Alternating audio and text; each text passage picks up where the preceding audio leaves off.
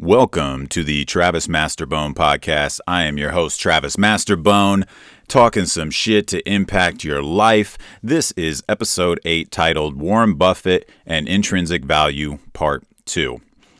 So, in part 1, we went over the four basic rules for stock purchasing uh, that Warren Buffett utilizes before purchasing any stocks. And uh, today, we're going to go into the nitty gritty details on how to value companies. And we are going to start small. And again, I am referencing Preston Pysh, P Y S H, Preston Pysh. He's a financial educator on YouTube. I am utilizing his Invest Like Warren Buffett series.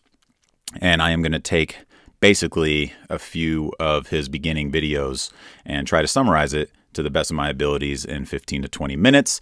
But overall, the goal is just to help you understand how a business works, how to value it, and then translating that into stocks, which is essentially what it is. Um, when you buy stocks, you are buying a business. So let's start small. The small business example.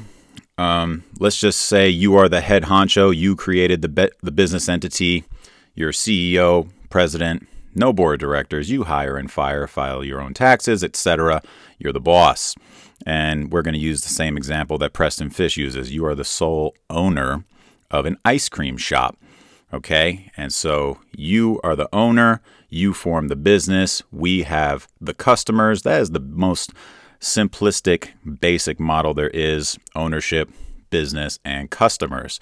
All right. And so, for this first example or this demonstration, we are going to be emphasizing uh, those three documents I mentioned in part one. The income statement, the balance sheet, and the cash flow statement. We're going to keep the cash flow statement to the side for now, just in regards to importance and time.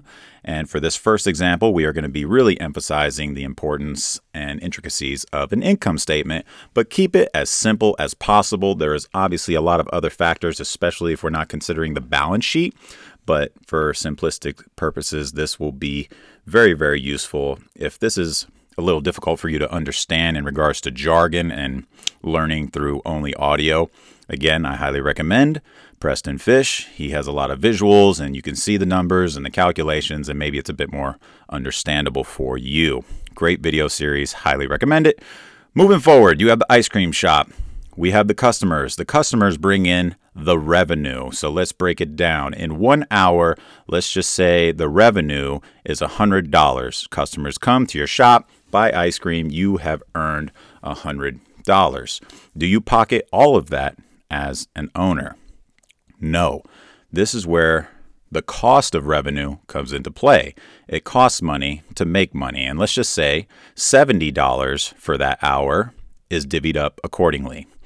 20 bucks to one employee, $40 to material costs, milk, bowls, spoons, etc., and $10 for rent, leaving you with the difference of $30. So this is income before Uncle Sam. So before taxes. So let's just say 10 bucks of that is taken out and we are left with $20 after taxes. This is going to be the most important number when we are analyzing businesses and stocks. This is your net income, or in other words, your earnings. So, your earnings is a very, very important term. We will wrap back around to that when we start getting into shares and defining all that. But you have $20 left over in that hour. All right. And this is the end result. This is the money left over on the table for you as the owner. And this is your money. You do what you want to do with it. And there's two directions you can go. You could pay yourself, or you could put it back into the business, or do a little split a little in your pocket, a little in the business. So, if you go in one direction and the owner takes a cut of the earnings, that is called a dividend. I mentioned that in part one, how Warren Buffett and Benjamin Graham are huge advocates for investing in companies who are capable of providing consistent dividends, right? This is a symptom of a stable, long term company reeling and dealing and rewarding its shareholders slash owners. It shows profitability. So that's a dividend. If the other direction is chosen or it's a split and it goes back into the business, This will be retained as equity, which we will revisit when we start discussing the balance sheet after this example. So, those are two directions you can go.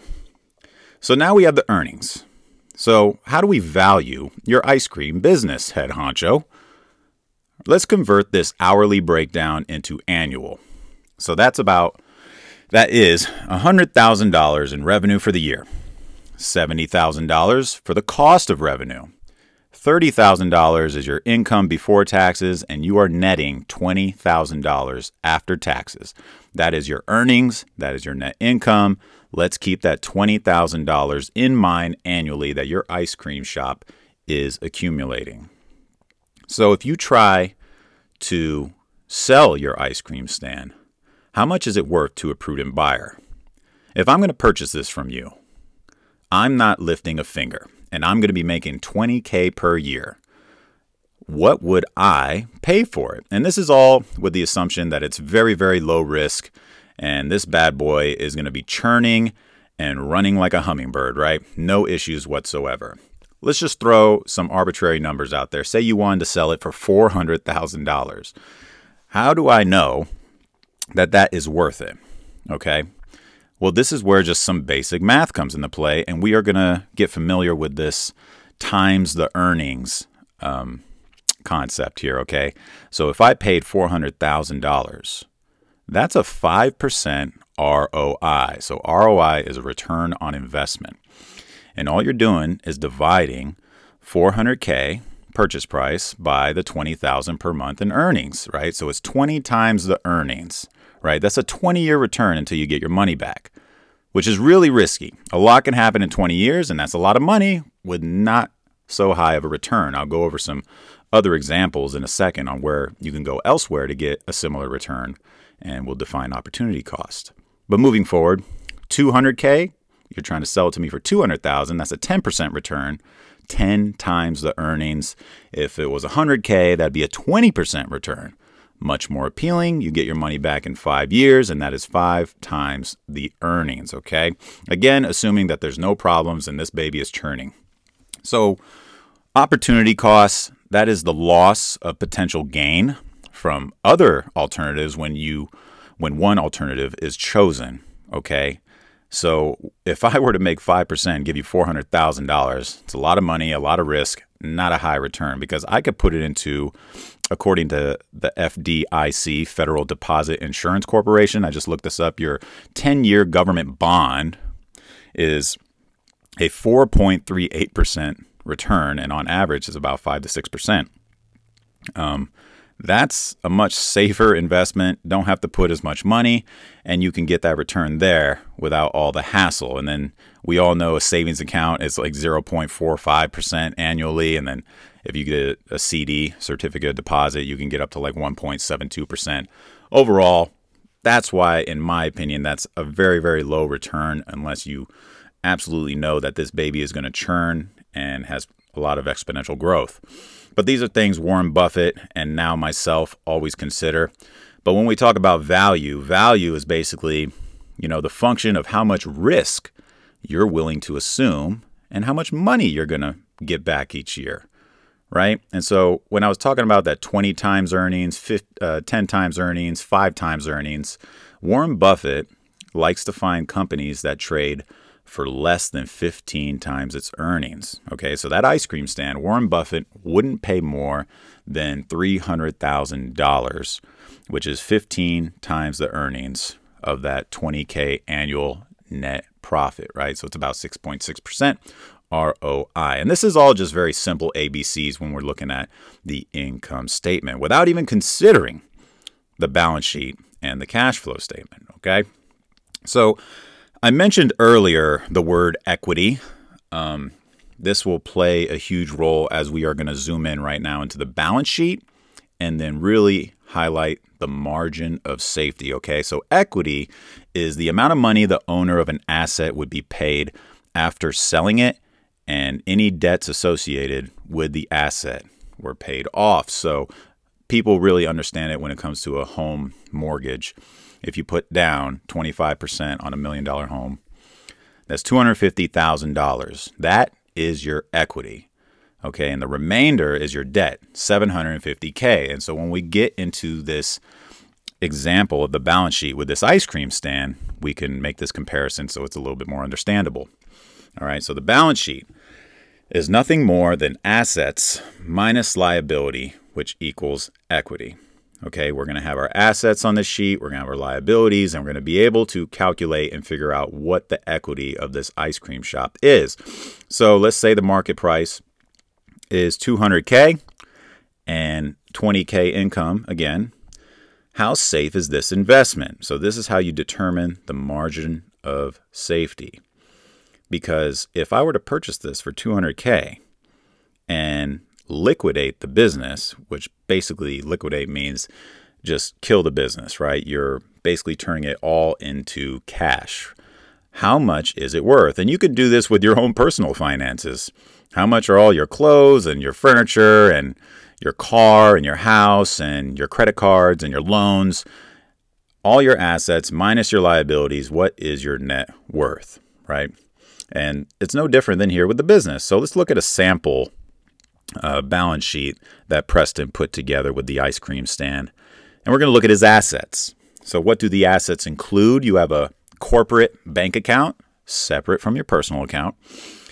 Cash, he has, you have, we'll say, you have $3,000. The ice cream stand is an asset, $10,000. The ice cream machine, 5000 Supplies 1000 and then the land also is $24,000 assuming that you borrowed against it. The total comes out to 44,000 in the asset column of your balance sheet. The liabilities, you owe salary, um, $2,000. Your ice cream stand and ice cream machine are listed again. They're listed again because you owe right? Just like in the mortgage, right? You have 250K in the asset column, but you have 750K in the liabilities of what you owe the bank. Same thing here with the ice cream stand. So in the liabilities, salary owed 2K, ice cream stand 9K, ice cream machine 3K, and then the land also 23K. So the liabilities comes out to $37,000.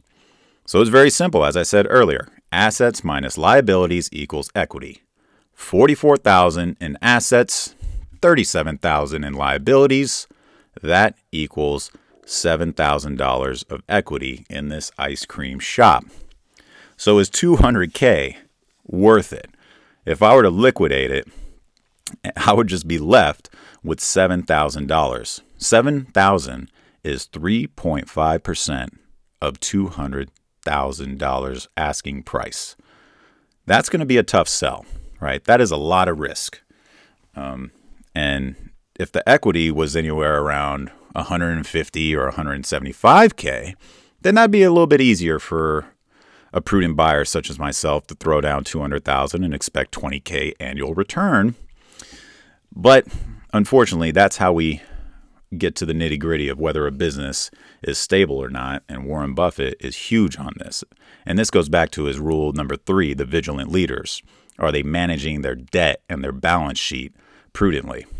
So, very low equity is high risk, and this leads to low margin of safety. Okay? Because even though it makes 20,000 annually, if shit hits the fan, employees quit, machines break, sales plummet, you know, your only exit is to liquidate and then you're stuck with 7,000 and you lost your 200k investment or whatever you that's left over, right? Minus 7,000. It's a very tough sell. So, with all that being said, looking at the income sheet, looking at the balance sheet, how does this translate into your Fidelity or E Trade account in purchasing stocks, right? What is a share? So let's stick with the ice cream stand example because when you buy a share, you are buying a business. They're just bigger businesses, different businesses, different sectors. But basically, a share is broken down, or basically, this ice cream stand is broken down into shares, into pieces, slices, right? And we're going to keep this simple and let's reroute it and make the market price $100,000 now. You want to sell your ice cream stand for $100,000 and you break it down into shares. And you break it down into 10,000 shares. Think of it as like 10,000 pieces. So each piece is going to be $10. So that's where you get $10 per share with 10,000 shares outstanding. So you'll hear that definition as well. So 10,000 shares outstanding, $10 per share. That is evaluated at the $100,000 market price listed, which isn't necessarily the actual price, it's just what it's trading for. So, um, basically, you need to look at these pieces as a proportional scenario. And Preston likes using the comparison of like little miniature businesses. And it's all basic division when we start getting into these new definitions shortly. But that's all it is. It's just basic definition and just think of a share as just like a little tiny business, right? And treat your share like you're purchasing the entire business. This is why these first two statements are very, very important. And you could locate them on any of the platforms that you use to trade, anywhere on the internet, what have you. These are very these are public sources of information that you can tap into to help you analyze whether or not this business is worth purchasing. So let's look at the whole business versus one share, right? Back to our proportions. And we're going to look specifically at our income statement and our balance sheet. Divide all by per share. Okay, so we have 10,000 shares outstanding. One share is proportional to the whole business. The income statement, we know is $20,000 net income, profit, or what we like to say is earnings. So you'll see this EPS, earnings per share. So it's $20,000 net income per year. You divide that by the shares, right? 10,000. So that that EPS will be 2, $2. Right? So there it is. You have that number that represents the income sheet or the income statement for that share. Let's move on to the balance sheet now. This gets translated into book value. And remember, when we look at the balance sheet, we are getting the equity of the company. Okay? And so the equity, same thing. We're at we're at $7,000, right? We already did that math. Assets minus liabilities comes out that this ice cream stand has only $7,000 of equity. Divide that up by the shares and you get 0.70 book value per share. Okay? So these are important numbers to have because once we start moving forward here, this is how you're going to analyze on excuse me, how you're going to analyze how much money this company is reeling in, how much equity it has, and how safe it is for you to invest. And checking off, of course, all those other rules of Warren Buffett. Okay? And so you'll also see this term called price to earnings ratio. Very, very simple. Price divided by the earnings. And you do it from the share level, right? So the market price we know is $10 per share. You divide it by the EPS, the earnings per share. So it's 10 divided by 2, and you get 5, right? There's no units to that, just 5. And so the rule of thumb that Preston highlights and Warren Buffett highlights, think of this number, this price to earnings as just, you know, some guidance. For every $5 I spend buying this stock, I should receive $1 in profit a year later. Okay, so the higher that EPS is, it's going to be way less appealing. I don't want for every $100 I spend to receive $1 in profit later. I want it lower. So 5 is a good number. The lower, the better. The higher, the worse. So just write that down and keep that in mind when you're calculating the EPS. And in fact, you could even just find the EPS. It'll do it for you when you look up these companies, whether on MSN.com or whatever. You can figure that out. Okay. And so, long story short, when we're analyzing a whole business, let's go back to the ice cream stand example in the beginning 20K income, 100K price, you're getting a 20% return. It is no different than you buying one share where it's $2 in earnings per share, $10 market price. You're still getting that 20% return. So, one share, still the whole business. Use these techniques, analyze diligently and accordingly. Okay, there is no foolproof plan. Again, I'm not some financial advisor. This is all just copy and paste from Preston and Warren Buffett. You know, do your due diligence and homework, but there is no foolproof plan. Um, beating the market is very difficult, but this is probably the best way to look at it to really see the true value in companies. Um, hopefully, you didn't snooze too much here. Um, I find this stuff very, very fascinating. The entire series that Preston Pysh does is amazing. I will link in the bio, but hopefully, everything that I spouted out today wasn't too complicated. Um, the jargon can get very difficult. I have Investopedia in my internet browser all the time, locked and loaded, to look up terms and dive into it to make sure I understand what the hell I'm talking about. Uh, but for the most part, it's all very fascinating, especially if you ever want to invest in stocks or your own business. I think these things are very, very vital and important. So, hopefully, you didn't hit the snooze fest. I think I might make a part three later that goes into other formulas that Warren Buffett and his mentor Benjamin Graham put together to kind of quick and easy analyze a company and see if it's worth investing and in, investigating in, um, and diving a little deeper and making that purchase. But overall, I find it exciting. Go ahead, geek out, check out that Invest Like Warren Buffett series. And hopefully, you enjoyed this episode. Please like, share, subscribe as always. And thank you for tuning in to the Travis Masterbone podcast. And I will see you next time. Farewell.